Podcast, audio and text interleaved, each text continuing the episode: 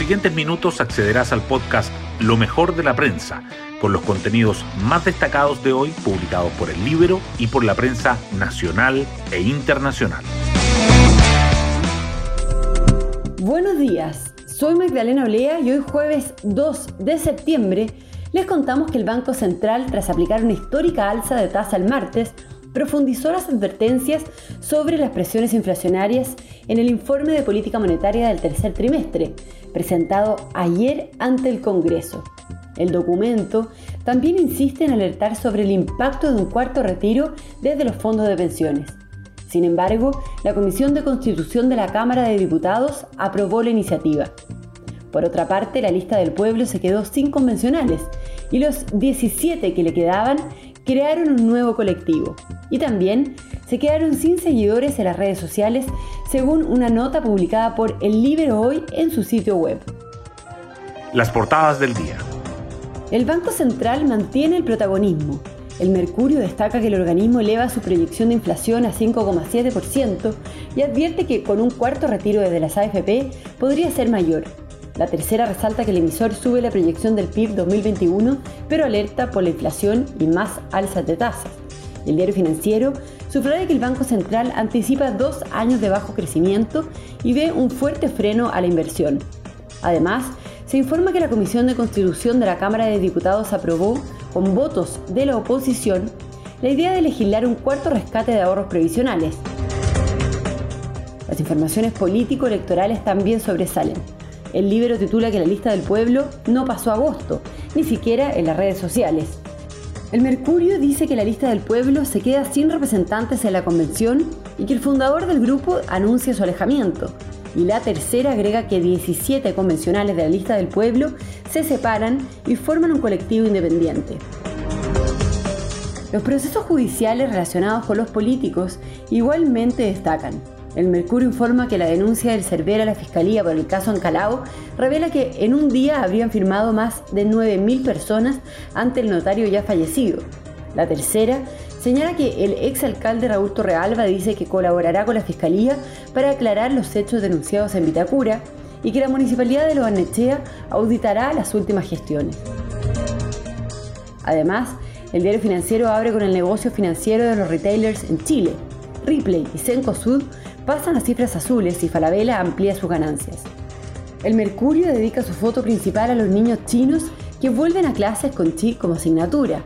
Y la tercera resalta que la Roja comienza su semana decisiva rumbo al Mundial de Qatar 2022. Temas del Libero. La periodista del Libero, Daniela Vaz, nos cuenta por qué se utilizan las causas sociales como trampolín electoral. Algunos de los candidatos que compiten por un cupo en la Cámara de Diputados no se habrían hecho conocidos ni habrían sido fichados por los partidos políticos de no ser por algunas causas sociales que les sirvieron como trampolín electoral. Es el caso de la profesora comunista María Ojeda, quien se hizo conocida por enfrentar judicialmente a su AFP para retirar la totalidad de sus fondos. Ojeda es también directora del Colegio de Profesores y fue candidata por el Partido Comunista a la Convención Constitucional. Otros, como el doctor Ramón Yukong, se hicieron conocidos durante la pandemia por sus constantes críticas a las medidas empleadas por el Ministerio de Salud. El especialista compite como independiente por el Partido Liberal y colaboró en la propuesta del Colmet que recomendaba un cortocircuito total para frenar los casos de COVID-19. Pueden encontrar esta nota en www.ellibero.cl. Hoy destacamos de la prensa.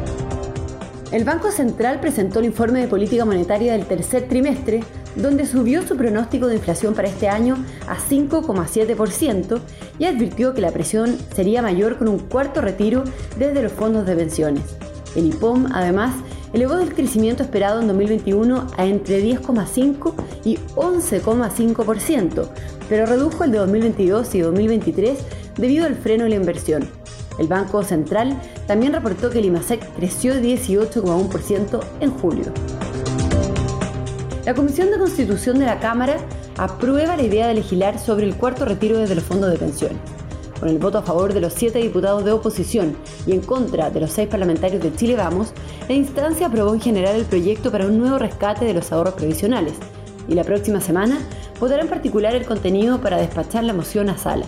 El gobierno intensificará las gestiones con el objetivo de alinear a los diputados del oficialismo y evitar que la iniciativa consiga el quórum necesario para avanzar al Senado.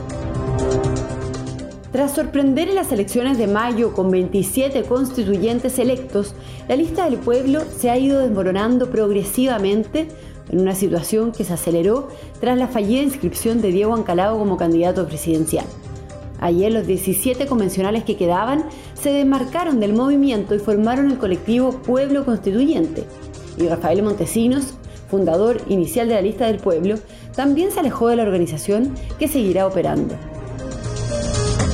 Un oficio enviado por el CERVEL a la Fiscalía revela detalles de la denuncia por más de 23.000 firmas para respaldar la candidatura presidencial de Diego Ancalao, que fueron rechazadas por estar autenticadas ante el notario Patricio Saldívar, fallecido en febrero de este año y cuya oficina dejó de funcionar en 2018.